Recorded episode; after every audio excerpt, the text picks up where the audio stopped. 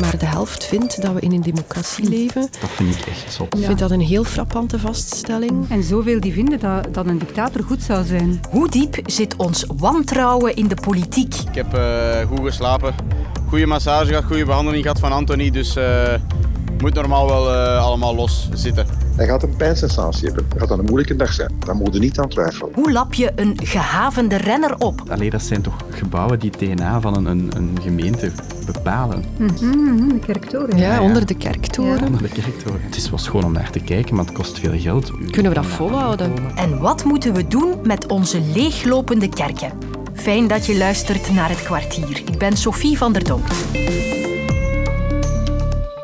Ik heb tegenover mij Ivan de Vadder. Ja. En uh, hiernaast mij een uh, stapeltje grafieken met de resultaten van een politiek onderzoek dat gedaan is voor VRT Nieuws en De Standaard. Ik heb ouderwets wat dingen in fluo gemarkeerd om met jou te bespreken, Ivan. Maar eerst het lijkt over het algemeen voor mij dat onze politici nog weinig goed kunnen doen in de ogen van de Vlamingen. Denk jij als politiek journalist soms, ik kan beter iets anders gaan doen? Nee, omdat ik denk dat er ook in dit onderzoek hoopvolle gegevens zitten. En, en dus voldoende om toch nog altijd geloof te hebben in de democratie als het best mogelijke systeem. En ik vind voldoende elementen naast alle gitzwarte om dat te blijven doen. Laten we er eens op ingaan deze hier. De meeste Vlamingen die vinden democratie belangrijk, een 8 op 10. En de helft vindt wij worden ook echt democratisch bestuurd. Ja, maar de andere helft zegt, ik vind dat we niet democratisch bestuurd worden. En een derde van de Vlamingen zegt helemaal niet ontkennen de democratie. En dat is natuurlijk een, een, We leven, laat dat duidelijk zijn, in alle indexen, internationaal vergelijking. We zijn niet de beste democratie. Er zijn echt wel een aantal problemen die met lobbying en, en andere, onze parlementen te groot, al die problemen zijn er. Maar je kan niet zeggen dat we niet in een democratie leven. Je kan het niet ontkennen. Het feit dat mensen dat wel doen, is eigenlijk echt wel een, een serieus teken aan de wand. Ja, bij welke kiezers zit dat gevoel het diepst? Altijd bij de extremen. Met extremen bedoel ik de uiterste van het politieke mm -hmm. spectrum. Dus dat is zowel aan de linkerzijde, dan heb je de PvdA-kiezer, en ook heel duidelijk aan de rechterzijde, dan heb je vooral de Vlaamse Belangkiezer. Twee partijen die heel sterk teren op dat ongenoegen, het idee van het moet veranderen, het moet anders, en centrumpartijen die het veel moeilijker hebben om kiezers nog te overtuigen van het kan anders, vertrouw ons. En dat is de situatie waarin we nu toch al een aantal jaren zitten. Gelukkig, als we deze grafiek erbij nemen, prijkt de democratie voor de Vlamingen wel nog op één als de beste bestuursvorm. Maar er zijn toch ook redelijk wat mensen die een kans willen geven aan experts of het leger of zelfs een leider die niet democratisch verkozen is. Mag ik dat zorgwekkend vinden? Ja, maar je moet het goed begrijpen hoe het aan de Vlamingen gevraagd is. Er is gewoon gezegd van welke bestuursvorm zou je goedkeuring wegdragen? En nogmaals, de hoopvolle boodschap is 80%, 81% zegt democratie, daar kiezen wij voor. Maar ja, verontrustend, 60% zegt ja, die experts. Vergeet niet dat we tijdens corona in een periode hebben geleefd waarin die experts een heel grote invloed hadden op ons besturen. En dat is ook niet onverdeeld uh, positief uh, geëvalueerd geweest. Daar zijn toch ook wel wat opmerkingen op die, ja, dat bestuur door experts gekomen, in dit geval medische experts. 35% zegt, geef mij maar die sterke leider. En er staat letterlijk bij in het onderzoek, die niet onderhevig is aan verkiezingen en, en parlementen, die dus eigenlijk gewoon zelf kan beslissen. Een autoritair leider, een dictator. En ja, 16% zegt schakel dat leger maar in. Als mogelijke bestuursvormen. Hoopvol, de democratie, maar toch wel heel zware cijfers in, in de andere richting. Ja, ja ik, ik, blijf het herhalen. Dit is een heel donker uh, onderzoek. Of laten we zeggen, de, het ongenoegen en het onbehagen van de Vlaming in zijn democratie en het functioneren van die democratie is, is wel heel zwaar. Ja. Kijken we dan eens wat voor gevolgen dat zou kunnen hebben op de verkiezingen. Verkiezingsjaar ja. volgend jaar, te beginnen met federaal Vlaams-Europees in juni, maar dan later dat jaar gemeenteraadsverkiezingen waar voor het eerst er geen opkomstplicht zal zijn. Als ik hier kijk naar deze grafiek, dan zie ik dat er wel eens heel veel kiezers zouden kunnen afvallen. Veel minder mensen zouden kunnen komen. Zouden. Eh, want 43% zegt wij komen sowieso. Dat is relatief laag. Een vergelijking, eh, als je over federale verkiezingen hebt, dan springt dat cijfer naar 47 procent, bijna de helft. Dus er is een verschil qua niveau. Ook in Nederland is de opkomst bij gemeenten, bij lokale verkiezingen, het laagst van alle niveaus. Dus dat speelt een rol. Maar er is ook maar 30 procent dat zegt, we komen helemaal niet. Dat betekent, als je de twijfelaars erbij neemt, dat je toch nog altijd 70 procent van de Vlamingen hebt die zegt, wij komen zeker of wellicht wel. En we zullen moeten zien of die cijfers die in dit onderzoek staan ook bevestigd worden bij die verkiezingen van 2024. Maar wellicht gaan veel mensen toch nog de kans grijpen om hun stem uit te brengen. Ja, omdat hoe dichter je tegen die verkiezingen komt, die druk natuurlijk voor een stukje wel hoger gaat worden. Dus je gaat wel mensen hebben die zich toch nog laten overtuigen en wellicht mee zullen gaan stemmen. Zeker bij een eerste keer zonder opkomstplicht.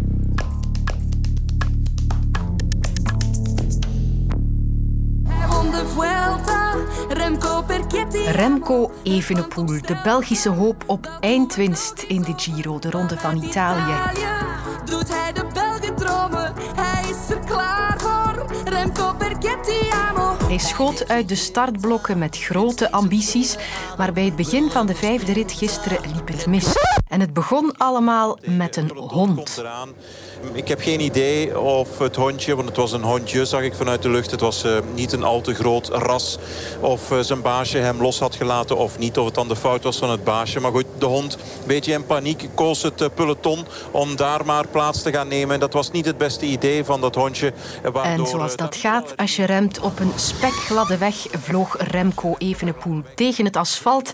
Dat leek al bij al nog mee te vallen, maar niet veel later gebeurde er dit. Valpartij Remco Evenepoel de tweede van de dag. 5 à 10 man ging net voor het spandoek van de laatste twee kilometer onderuit. En hij ligt er voor een tweede keer bij. Slaat nu met beide handen op eh, de helm. En dat deed al een beetje meer pijn. Vooral aan zijn rechterflank. Twee keer vallen in één dag. Het is niet de dag voor Remco Evenepoel. Maar vandaag zit Evenepoel opnieuw op de fiets. Dag Christophe van de Goor. Hey. Je bent er al? Zeker, ik ben altijd op tijd. Hè. Kent mij, hè, Sophie? We hoorden jou gisteren na die valpartijen van Remco Evenepoel. Ze zijn vandaag, als we dit opnemen, al hoe lang aan het fietsen? Ze zijn nu toch al een uh, dik uur aan het fietsen en wij zien geen enkel teken van uh, ja, verveeldheid zeg maar, bij Remco Evenepoel. De wereldkampioen zit prima in dat uh, peloton. Hij was zelfs wel in voor een grapje voor de start op het podium. Dus uh, nee, so far so good. Ja, je speelt nog wat met een voetbal blijkbaar. Dus veel pijn heeft hij dan wellicht niet. De Italianen weten ook wel dat hij ooit gevoetbald heeft als kind bij de nationale jeugdploegen, bij Anderlecht, bij PSV. Dus waren ze er als de kippen bij om hem een bal te geven. En hij liet zich niet onbetuigd. Nee, de bal ging eventjes uh, hoog op de voet. En wat ook weer typisch Evenepoel is, toen hij van het uh, podium afstapte, mankte hij ostentatief om te zeggen, oh, ik heb verschrikkelijk veel pijn. Which not. Dus um, ja, voilà. Daar gaan we niet te veel van geloven. So far, so good. Inderdaad, so far so good. Maar hij heeft natuurlijk nog wel wat kilometers af te leggen de komende dagen. En met kneuzingen, pijnlijke spieren, problemen met zijn heiligbeen en een geblokkeerd bekken klinkt dat niet zo evident. Hoe lap je een coureur op na een val? Topkinesist Lieven Maaschalk kent de antwoorden. Waarschijnlijk zal ze vlug naar de tulle gegaan zijn om dan de schade vast te stellen. Het onderzoek is nummer één. Je moet ook breuken uitsluiten, dan zulke zaken ook. En je moet de wondverzorging gaan doen en je moet gaan kijken. Wat is nu functioneel fout? Aan een spiercontusie, ja, daar kun je uiteindelijk gewoon ja, heel weinig aan doen. Een schaafwonde, dat kun je niet masseren, moet genezen natuurlijk. Maar wat je wel kunt gaan doen, is dan nagaan, uh, de bekkenblokkade, uh, kunnen dat corrigeren. Eventueel pijnstillend uh, werken, zulke zaken ook spierspasmen gaat echt gaan masseren ook allemaal. Je kunt eventueel technieken van dry annealing gaan toepassen. Je kunt eventueel technieken toepassen van manipulaties. Bon. En dan ja, hopen op beter natuurlijk. Want die gaat de dag nadien echt stijf zijn. Die gaat zich ongemakkelijk op die fiets voelen. Die gaat dat voelen langs alle kanten natuurlijk. Hè. Ja. Hij is op zijn bil gevallen. de bilspier is heel key voor de stabiliteit op de fiets, aan zulke zaken. Het is al vandaag een bergrit, waar dat zeker eigenlijk wel niet de meest ideale omstandigheden zijn. Dat beter eigenlijk wel een, een vlakke geweest dan ik wel in peloton kan zitten. Maar bon, het is niet zo. Als dat vandaag een, een bergrit is, dan moet je veel krassen op je onderste ledematen. En dan zal het zien hoe dat vanavond reageert. En morgen natuurlijk. Hè. En dat zal dag per dag zijn evaluatie. Ik moet dat dag per dag evalueren. Kijk, hè, dat is koers en uh, ik mag gewoon blij zijn dat ik niks gebroken heb. Dat alles oké is. Een paar schaafwondes en... Uh, ik heb vorig jaar in de Vuelta een gelijkaardige situatie gehad, dus ik kan er wel overleven. Zoiets. Gaat dat een impact hebben? Ja, gaat een impact hebben vandaag. Of nee, dat is zeker en vast. Maar Remco is mentaal ook heel sterk. Ik heb mezelf gedaan met de revalidatie met zijn bekkenbreuk heeft een ongelooflijke mentale sterke capaciteit. Kan heel veel verdragen ook eigenlijk wel. En is, om met te werken is eigenlijk een, een voorbeeldpatiënt ook. Hè. Is altijd gemotiveerd. Niks is hem te veel. Die man kan ook veel pijn verdragen. En dat is een heel belangrijk verhaal ook. Ik heb de volste vertrouwen in eigenlijk wel. En bon, het zal zijn eigen uitwas, maar je moet hem zeker nog niet afschrijven. Nee. Dankjewel, tot jou. Dag. Jo, jo, jo. Remco, you're the best.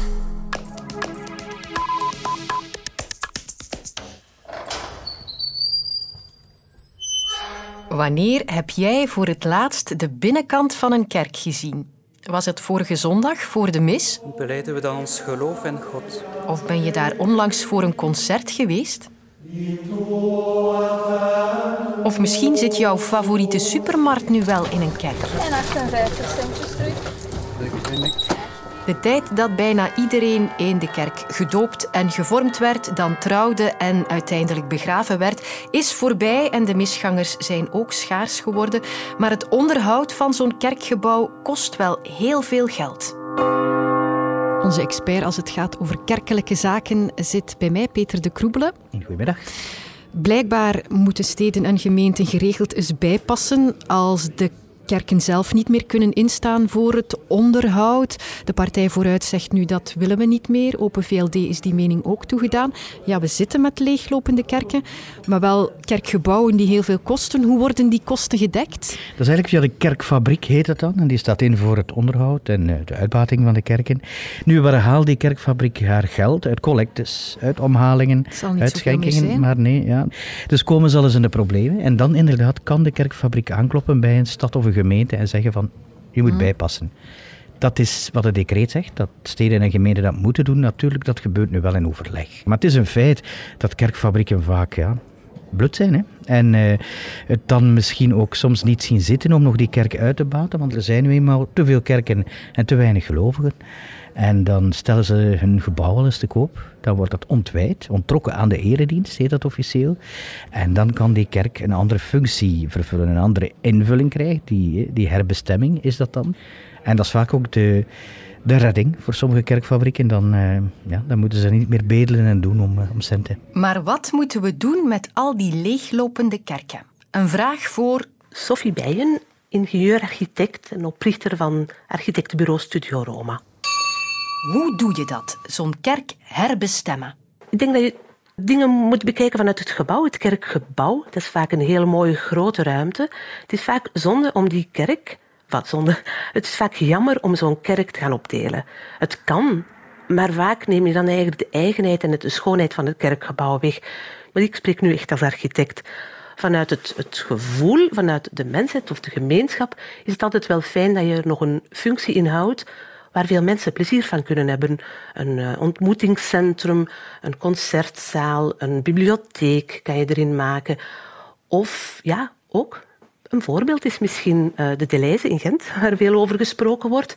Daar heb je voor- en tegenstanders van. De voorstanders kunnen zeggen, kijk, dat gebouw wordt toch nog altijd gebruikt voor mensen. Iedereen die wil, kan binnengaan. Iedereen kan daar die schoonheid van die kerk nog zien. Nadeel is wel natuurlijk een, ja, een, een winkel ja, dat vraagt om allerlei eh, toestanden en rekken. En je gaat natuurlijk ook wel veel onttrekken aan het zicht van het gebouw. Is het moeilijk om kandidaten te vinden om zo'n kerk een nieuwe functie te geven? ja, toch wel. Eh, de logische kandidaat, voor iedereen ook het beste, is de gemeente. Maar voor een privé-kandidaat is het eigenlijk wel heel erg moeilijk, omdat het zo enorm duur is. Je hebt vaak een gebouw dat al ja, in slechte staat is. Anders denkt men niet zo snel aan een herbestemming. Die, die, gedachte komt vooral ook wel op omdat men het niet meer kan onderhouden. Dus je begint met een duur gebouw in slechte staat, een complex gebouw. ingewikkelde daken, grote muren, moeilijk te verwarmen, um, moeilijk energetisch in orde te krijgen. Dus ja, het is een heel duur project, een kerk herbestemmen. En is het belangrijk om die kerkgebouwen toch te bewaren? Een kerk is een gebouw gemaakt door de gemeenschap. Ze staat vaak in het centrum van een dorp. Ze, staat, ze houdt eigenlijk toch nog steeds een gemeenschap samen, ook al is die niet meer gelovig. Denk eens een dorp zonder kerk, dan ben je de kern van je dorp kwijt. Dus dan krijg je een dorp aan een steenweg, een, een wijk. Dus ja, ik denk dat we echt ons best moeten doen om zoveel mogelijk kerken te bewaren. En ook soms liever gewoon bewaren, zonder er iets mee te doen. Zorgen dat het tak nog goed blijft als alles, in plaats van dure ingrepen te gaan doen om die kerk op een hele dure manier te gaan herbestemmen. Als het God belieft, dan zit Lode hier morgen. Hij is bij mijn weten nog niet gebeld door VTM om daar te gaan presenteren. Dus... Meesterverteller Johan Op de Beek is terug met een nieuw seizoen van de Franse Revolutie. Nu in de app van VRT Max.